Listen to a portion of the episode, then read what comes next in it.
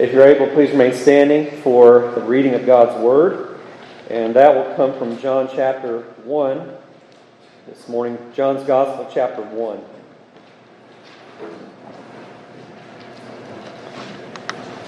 We'll read verses 1 through 13, and our text will be verses 6 through 13. In the beginning was the Word, and the Word was with God, and the Word was God. He was in the beginning with God. All things were made through him, and without him nothing was made that was made. In him was life, and the life was the light of men. And the light shines in the darkness, and the darkness did not comprehend it. There was a man sent from God whose name was John. This man came for a witness to bear witness of the light, that all through him might believe. He was not that light, but was sent to bear witness of that light. That was the true light, which gives light to every man coming into the world. He was in the world, and the world was made through him, and the world did not know him. He came into his own, and his own did not receive him. But as many as received him, to them he gave the right to become children of God.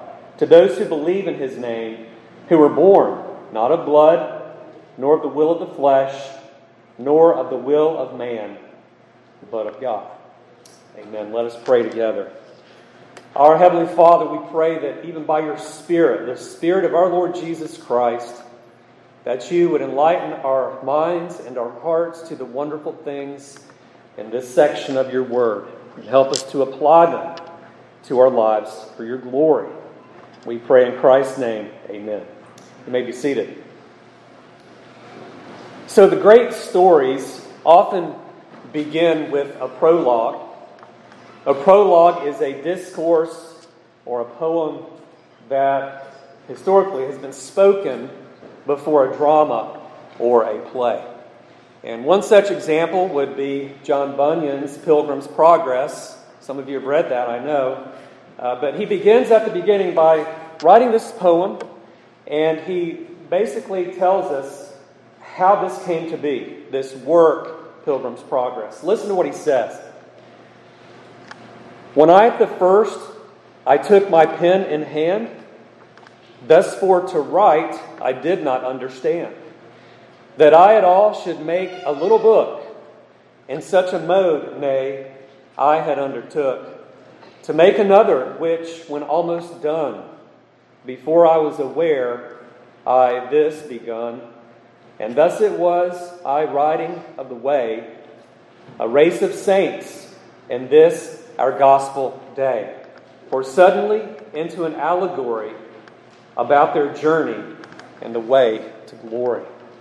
I like poetry that rhymes myself, and I appreciate that work, but at the beginning, you can see that Bunyan tells us what his work is about. It's about the Christian's journey to the way of glory, how one becomes a Christian, and what that life so often looks like on this earth. Well, similarly, uh, this inspired account of the personal work, the life here on earth of the Lord Jesus Christ, John has given this to us, and he's given us this prologue, his prologue, before he lays out for us these events in our Savior's life. And I think he's preparing us for the things that will come in his account. And in fact, some of these things, I think he tells us about them so that we're not caught off guard when we read about them a little later. And so he's preparing us for what will transpire and unfold in the ministry of our Lord Jesus Christ. And so if you have your Bibles there, you can see in verses 6 through 13, he shines the light on John's ministry. He tells us about the purpose of John's ministry. He shines light upon Jesus' ministry. And I think at the end there in verse 13, he shines light upon the ministry of the Holy Spirit. Of all the persons of the Godhead, well, there are three. I think the Holy Spirit takes uh, the, um, the background approach, he works behind the scenes. Jesus even tells us that in John chapters 14 through 16. So let's begin by looking at John's ministry. In verses 6 through 9, the gospel writer, John, tells us about John's ministry That is his purpose, his mission that the Lord has given to him, why his ministry even existed at all. Before we talk about that, let me distinguish between John, the gospel writer, and John, the one about whom the gospel writer wrote. He's talking about John the Baptist, right? Perhaps you know that. And uh, this is before the Protestant Reformation. This was before uh, the Protestant denominations, Baptist, Presbyterian, Methodist, and the like. And so all Christians should claim John the Baptist as one of the prophets of Christianity. Uh, he's called John the Baptist in Matthew 3 1, but in Mark's Gospel, chapter 1 and verse 4, if we were to translate the Greek properly, it would, it would go something like this John, the one baptizing, or John, the baptizer. That's more accurate. And he was the one that came and he preached a baptism of repentance and the people flocked to him, confessing their sins. And uh, that was significant because that is precisely what he was called to do by God. At the end of the Old Testament, God told about this messenger, John the Baptizer, or John the Baptist, who would come. And as he closed the Old Testament, we have the last book of that as Malachi in our Bibles. Um, between Malachi and the arrival of John, there were 400 silent years, meaning that God did not speak through his prophets during that whole time. And in Isaiah uh, chapter 40, this is what we learn about John the Baptist who had come. It says in Isaiah 43 the voice of one crying in the wilderness, prepare the way of the Lord, make straight in the desert a highway for our God. Every valley shall be exalted, and every mountain and hill brought low. The crooked places will be made straight, and the rough places smooth. The glory of the Lord shall be revealed, and all flesh shall see it together, for the mouth of the Lord has spoken. And so there we're told about John, who would make the way ready for the Lord. And in Malachi chapter 3, it says this at verse 1 Behold, I send my messenger and by the way, Jesus in Matthew 11 says that this is talking about John the Baptist. Malachi 3:1 Behold I send my messenger and he will prepare the way before me. And the Lord whom you seek will suddenly come to his temple, even the messenger of the covenant, and whom you delight behold he is coming says the Lord of hosts.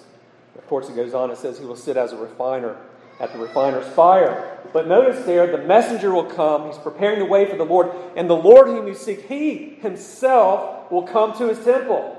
God is coming to his temple, Malachi 3 says.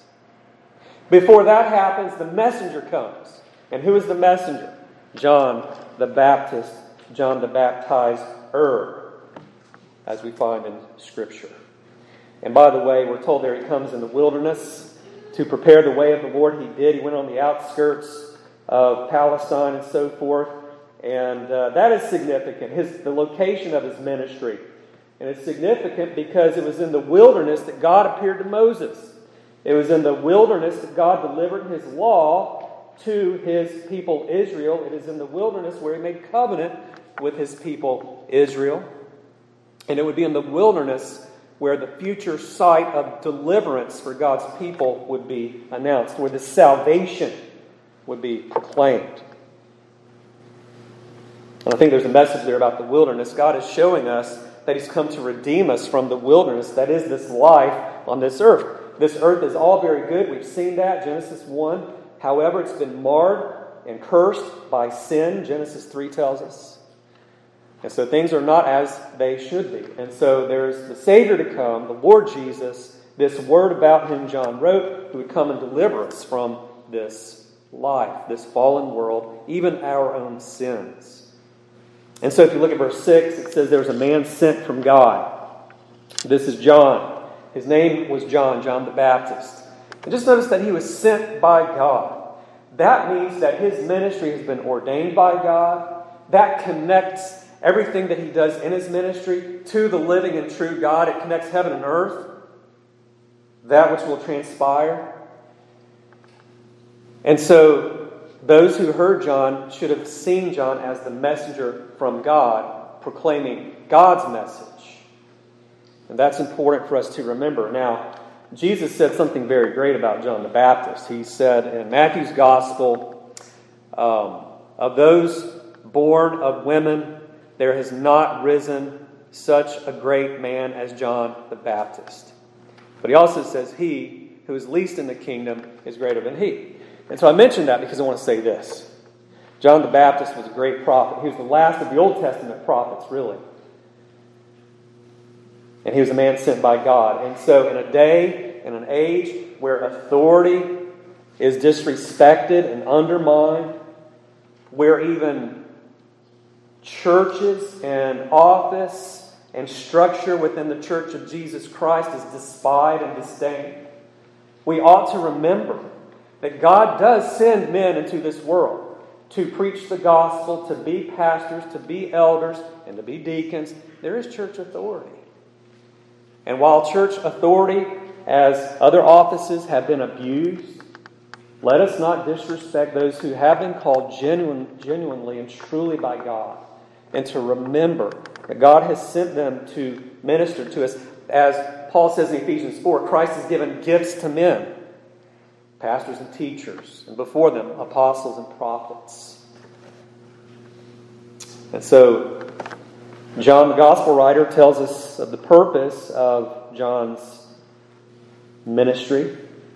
Verse 7 This man came for a witness, to be a martyr, not to die, although he would, but he came to be a witness, to bear witness of the light that all through him might believe. And so he came to give testimony. He came to testify of the light. Now, who is the light? We looked at that last time. It's, it's Jesus. It's Christ Jesus himself, the second person of the, the Godhead, who would come and take upon human flesh.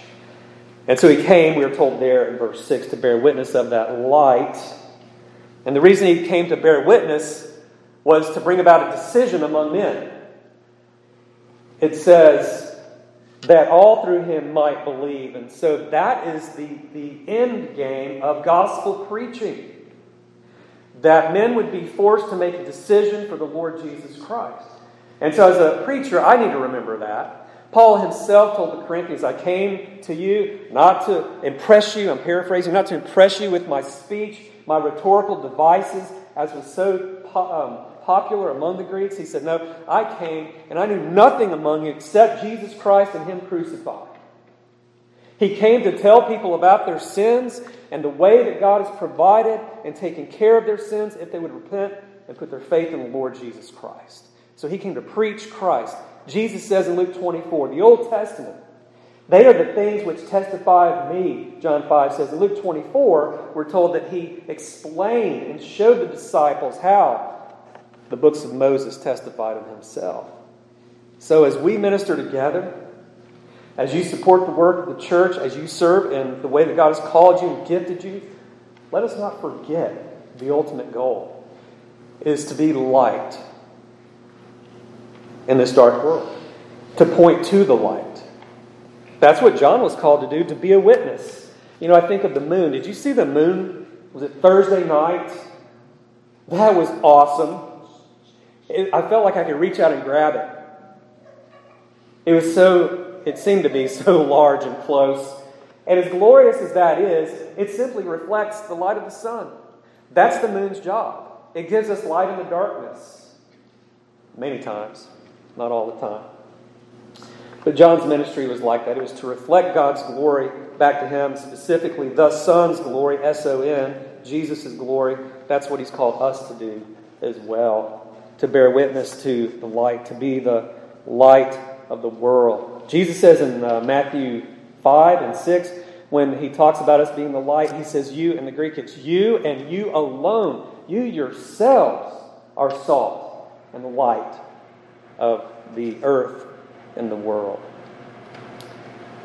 Now, in verse 8, uh, the writer here says he was not that light. John was not that light. John was not Jesus, but was sent to bear witness of the light. Why would he say that? I don't know exactly, but there are commentators and scholars who, I mean, I think I do eventually, but as far as the con- historical context, um, there are those who would say that there was an early sect in the apostolic Christian church that claimed that John the Baptizer, John the Baptist, founded their church. And they venerated him to the point, almost to the exclusion of Jesus himself. And so John directs us here to the true light, who it is that we are to worship, not the prophets, not the apostles, not our pastors, not our favorite teachers, but the light. Verse 8, he was not that light, but was sent to bear witness of that light. And so here we have a reminder not to put our trust in men. Paul talks about that in 1 Corinthians 1. I am of Apollos, I am of Paul, I am of Jesus. You know, I have my, you know, I don't want to be crude, but, but people follow preachers. They're famous teachers. And my wife has kind of, you know, nudged me a little bit jokingly, said, I think when John MacArthur dies, you're probably going to fly to California, go to his funeral, because he was influential in my early Christian life. He's one reason I ended up where I am today.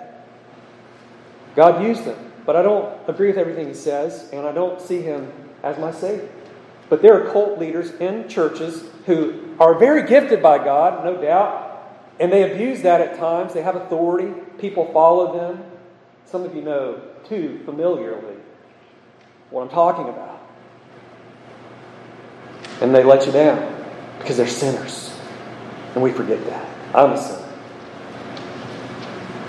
And I've seen that as well in other contexts. And so he is not that light. Remember that pastor, that preacher, he is not that light. But we're to point to that light. In verse 9, he repeats himself. I think this um, was intentional by John. It definitely was intentional by the Holy Spirit who spoke and wrote through John. That light was the true light which gives light to every man coming into the world. That takes us back to verses 4 and 5.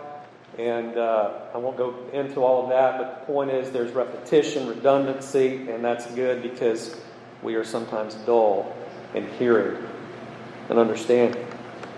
And uh, Jesus is the one who gives life to all men. He's like the, uh, the light in Genesis 1 that came before the sun and gives life.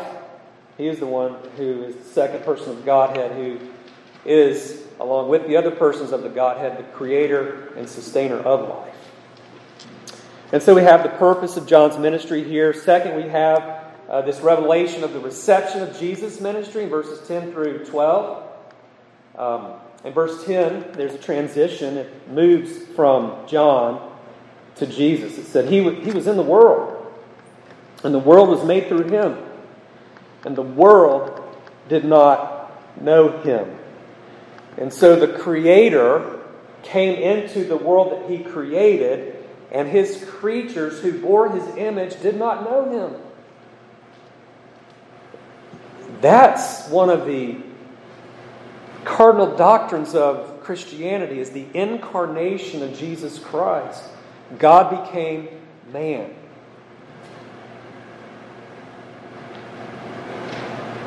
And yet the world did not know him. They didn't know him intimately. They didn't, did not acknowledge him as God. They did not recognize him as God. In Acts 13 27, when Paul is preaching there, he said this For those who dwell in Jerusalem and their rulers, because they did not know him, nor even the voices and the prophets which are read every Sabbath, have fulfilled them in condemning him. Because they did not know Jesus, they condemned Jesus. That's what happened. That's what John is telling us. You know, I, I, I, sometimes go back to the King James, I memorize some verses, and so I love the way it puts it. He came into his own, and his own received him not. And why was that? Because they didn't know him. Jesus will say more about this in John 3 19 that men loved the darkness rather than the light. They didn't want their evil deeds exposed. And so it's because of their evil nature, their depravity. It's not unlike Isaiah 1 where God says, The ox knows its owner, and the ass its master's crib, but uh, Israel does not know. My people do not consider. In Romans chapter 10, the first four verses, Paul makes this astounding statement. Astounding, perhaps, because we don't want to think it's true. He talks about his prayer for Israel. He prays that Israel will be saved, those who do not believe. And in his day did not believe in the Savior. And so in Romans chapter 10, he says this For I bear them witness, the Jewish people in his day that did not believe, I bear them witness that they have a zeal for God, but not according to knowledge. For they, being ignorant of God's righteousness, in Romans, he's already talked about this righteousness, this foreign and alien and outside righteousness that comes to us through Jesus Christ, that we receive after we hear about it in the gospel and we put our trust in him. We receive the righteousness of Christ. He says they have a zeal for God, but not according to knowledge. They're ignorant of God's righteousness and seeking to establish their own righteousness have not submitted to the righteousness of God. For Christ is the end of the law for righteousness to everyone who believes. It was their pride. They sought to establish their own righteousness, and therefore they rejected the true righteousness from Christ that only could save them. And then he says, For Christ is the end of the law. The law came to expose our sins so that we would flee to Christ. And so, you know what? You might not have grown up, and today in our society, men may not have grown up in Israel you know, performing the sacrifices, going to temple worship, but maybe they grew up in the church. And they claim their church attendance. They claim that their mom or grandmom is a Christian, and they grew up Christian, they've been baptized, and they have done all these things, and so they rely upon that.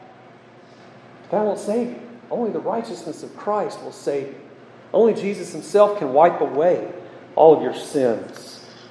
And so that's why for the most part, the Israelites in Jesus' day rejected him. But that's not all that happened, even in the days of Jesus. He forecasts here what is going to happen as we will read on in John's Gospel. In verse 11, rather, verse 12, let me go back to verse 11. It says, He came into his own, and his own did not receive him. Then in verse 12 it says, But as many as received him, to them he gave the right to become children of God, to those who believe in his name. And so to receive Jesus is to believe in Jesus. To receive Christ is to put your faith in Christ. We talk about receiving him and embracing him as he is offered to us in the gospel. Another term you might hear is appropriating Christ. That's what it means. What is true saving faith? There are three elements of true saving faith knowledge, assent, and trust. A lot of people have knowledge about Christ and they aren't saved. A lot of people have knowledge and assent about Christ and they aren't saved. They say that Jesus really existed. Yeah, all that's true. What happened? But you have to have the third that's trust. That means that you are not relying upon yourself. You're not relying upon anything or anyone else to save you but Jesus and Him alone. And so, here, for those who have this saving faith, John tells us, as many as did receive Him, to them He gave the right, the authority, the privilege to become the children of God. This is talking about adoption. We've been adopted into God's family. To those who believe in his name. What does that mean? In his name. We don't talk about or talk that way today. That was an old way of saying or speaking about the whole person. For instance, in Psalm 20 and verse 1, it says, uh, May the Lord answer you in the day of your trouble. May the name of the Lord or the God of Jacob defend you. So the name is equated with the person. So it means the person. And so, for those who confess Christ, who repent of their sins, who put their trust in Him and receive Him, To them he gives the right to become the children of God, sons and daughters of the living God. Well, think about it. Before a person is adopted, before you and I were adopted who believe in Jesus, this is what was true. And this is true for all non Christians today. Hebrews 12 and verse 8 says that such people who do not believe in Jesus, they're illegitimate sons. As the King James puts it, they're bastards. John chapter 8, Jesus told the Pharisees, You are, you are your father, the devil. And uh, Ephesians 2 3, lest you're thinking, okay, I'm a Christian, I've always been his son. Well, Paul tells the Christians at Ephesus, he says, Among whom also we all, he includes himself, we all conducted ourselves in the lust of the flesh, fulfilling the desires of the flesh and of the mind, and were by nature children of wrath, just as the others. We were children of wrath. Jesus will say in John 3 For those who don't believe, the wrath of God abides upon him already. And so there really there is no such thing as the universal fatherhood of God. We're all God's children. Well, of course, unbelievers want to say that because they're still in their sins and they know in their heart of hearts they've sinned against God and they want an easy way out. You know, if I were not saved today, I would want that easy way out too. But if you're not in Christ, you're in danger. God's wrath is upon you. That's part of the gospel message. But then comes the gospel. And we hear Christ through the gospel. We put our faith in Christ. And what happens? We become his son, his daughter. We become brothers and sisters in Christ. And just, you say, okay, that's, that's great. But what does that mean for me? Here's just a few things from Scripture. Because we're adopted, we are joint heirs with Christ. Romans 8 17. We inherit the Canaan above, Hebrews 4 and 5. We are given the spirit of adoption, Romans 8 15. And it is by the spirit of adoption that we cry out, Abba, Father, Daddy, Father, that we have the ability to pray. And He takes our prayers and perfects them so that God, the Father, will hear them through the Son. And so as Ephesians 2:18 says, we have access to our heavenly Father. We have the privilege of prayer because we've been adopted into God's family. God pities us as a loving father, Psalm 103, 13. God our Father protects us, Proverbs 14, 26. He gives us everything we need. Jesus tells us, Matthew 6, 32. Our loving Father disciplines us, uh, Hebrews 12, 6. If you love your children, you will discipline them. Yes, lovingly, but you will discipline them. You see, the Father wants us to be like Jesus. And He disciplines us. I, it was my practice to spank my children lovingly as Scripture commands me. I did it in faith. And sometimes I would tell my children, you know, son, daughter, this hurts me just as much as it hurts you. But you know what? Daddy gets spiritual spankings today as a grown man. Because the scripture says, as my heavenly Father loves me, he disciplines and he chastises me. That's a good thing. Now, not beating, not abusing, and all of that. He's a loving heavenly Father. And he grants assurance to us that we are his by his Spirit. Romans 8 16. And so we inherit eternal life. Matthew 19 29. Those are just a few of the blessings of adoption. And if you had terrible parents, if you had terrible guardians and they abused you, you know, don't think that God is like that. God is holy and just. He will by no means clear the guilty, and yet He sent His own Son that He might die in our place to bear the wrath that we deserve so that we might be delivered from hell forever. He adopts us into His family. He takes care of us. He loves us, and He provides for us. And nothing can separate us from the love of God in Christ Jesus. And so we have the purpose of John's ministry. We have the reception of Jesus' ministry. And then I think there in verse 13, John hints at the Spirit's ministry.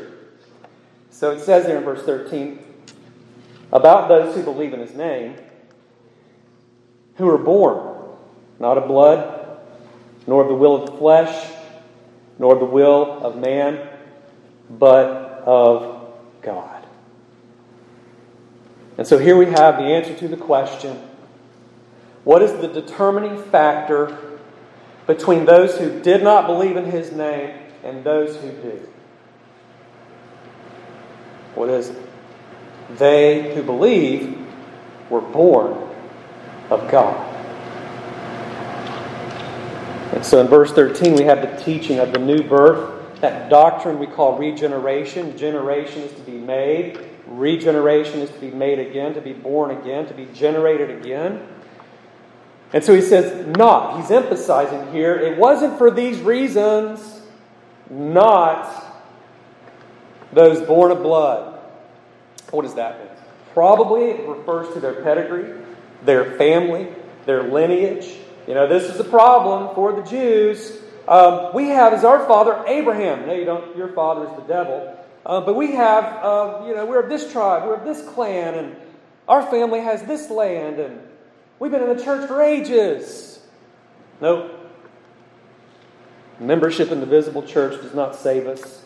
Then he says, those who are born of the flesh, it wasn't because of that, nor the will or the lust in the Greek of the flesh.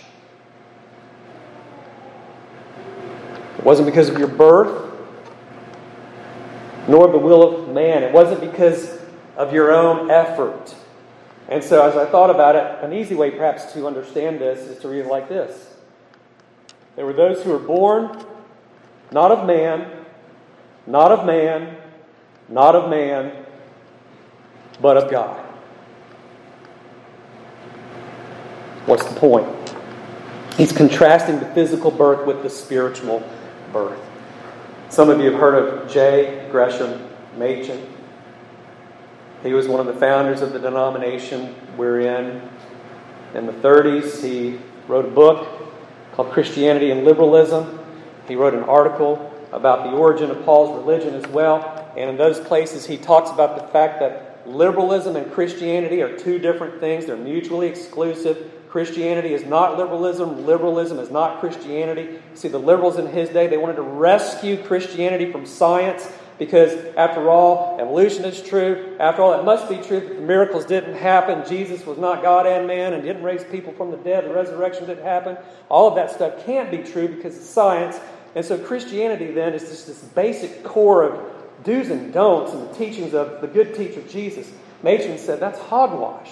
And hopefully you say that's hogwash because that's only naturalism. He came along and he reminded Christians that Christianity is a supernatural religion. Jesus is a supernatural person that brings a supernatural salvation. What is John telling us? That these who had faith had faith because they were born of God, because they were born again, because they were regenerated. And therefore, we have to understand that our salvation is not because of anything that we have done or could ever do. Our salvation is due to God, and it is due to God alone. That's why on the front of our bulletin we have one of the solas of the Protestant Reformation Soli Deo Gloria. To God alone be the glory. Not to me and God. We got this thing going on. No. In John 3 5, Jesus said, Unless one is born again, unless one is born of the water and the Spirit, he cannot see, he cannot enter the kingdom of God. In Ephesians 2 1, Paul says to Christians, And you he made alive who were dead in sins and trespasses. I was spiritually dead before I had faith in the Lord Jesus Christ. I wasn't a cripple. I was in my coffin spiritually. You could have preached to me. You could have begged me to come to Jesus. You could have warned me about hell, but I was dead. Titus 3 5, it says, It's not by works of righteousness which we have done, but according to his mercy he saved us through the washing of regeneration and renewing of the Holy Spirit. And this grace, this adoption, Ephesians 1 5 says, is the sovereign, predetermining plan of God. It's all by God's grace. Many are called, Jesus said, few are chosen. The gospel goes out. We call people in. Who are the ones that come in? Those who are chosen, the elect. And so, as we think about all of this, for those who struggle with pride, or maybe you're prideful and you just don't know it, it's a blind spot. It's so glaring you don't see it. It extends out before you. Maybe you think, well, I'm actually I'm a pretty good person. But what does the Bible say in Genesis 6 5? God looked out upon the sons of men, and he saw that the thoughts and intents of men's hearts were only evil continually. That's pretty thorough, it's pretty redundant. Um, maybe you say, I had a, I had a good heart. In Jeremiah 17 9, it says, The heart is desperately wicked, it is deceitful. Who can know it? And maybe someone would say, I'm a spiritual person. You know, I, I do yoga. And when I do, I meditate and I feel one with God and the universe, whatever. No. Spiritually, you're dead.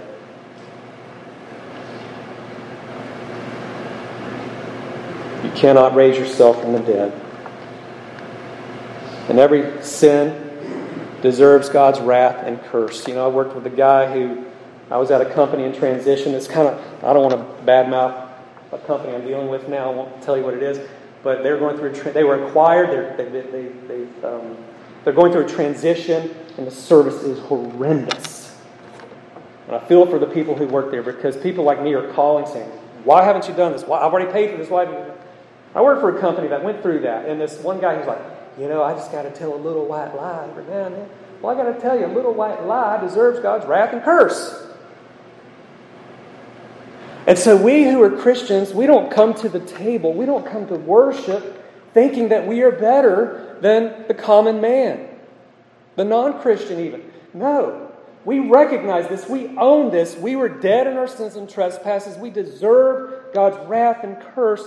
And so, what we see here in verse 13 is that we are reminded that we ought to be a humble people that the true gospel produces in our hearts humility. And when the gospel is preached clearly and faithfully to the scriptures, it produces humility in the hearts of God's people. Because we say, God, why me? Why did you choose me? I deserve hell, but you put my curse upon Jesus. And then it leads us to praise and worship. What is it that leads us to worship God as He has called us to worship? What is it that leads us to uh, true Christian joy? It's the gospel. It's the fact that I deserved all these things, that I was helpless, that I was dead in my sins and trespasses. But God, by His grace, has saved me. He's given me new life. I put my faith in Jesus. I seek to follow Him, I hope, every day. And when I don't, He comes to get me and pulls me back.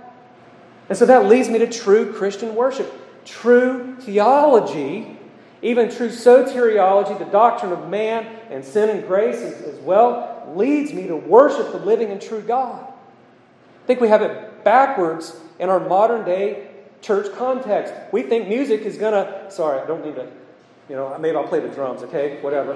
Um, that we think music is going to stir us and lead us to worship, and it will tug at our emotions. It's a gift of God. It does put us in various moods. But it's only theology, it's only the gospel that leads us truly to worship the living and true God. And so, as we think about this, as we love God because He first loved us, and as we move through John's gospel, we'll see that there will be those who reject Jesus' message, just as there are those who have received or rejected Jesus' message today. There will be those who receive His message as there are those who receive his message today. And then where does all the credit go? To God, living and true God. Maybe you're sitting here this morning and you're wondering, well, how do I know if I'm really a son or daughter of the living God? Because you hear what I'm talking about, and you wonder, you know, you talk about this chosen stuff, before the foundation of the world. Well, look at verse 12 again. But as many as received him, to them he gave the right to become the children of God, to those who believe in his name. Do you believe, do you trust in Jesus to save you? Do you trust in Jesus alone to save you from your sins? If you do, you are a child, a son, or a daughter of the living God. Amen. Let's pray. Our glorious Heavenly Father, we thank you that you are not only just and holy, but you are full of grace, you are merciful, and that your sovereign Spirit has taken the work of Christ and applied that to us. He's made that a reality in our lives who trust in you. And so we pray that you would work in our hearts humility, thanksgiving, worship, and love for you. For we say, all the glory goes to you. We pray in Jesus' name, amen.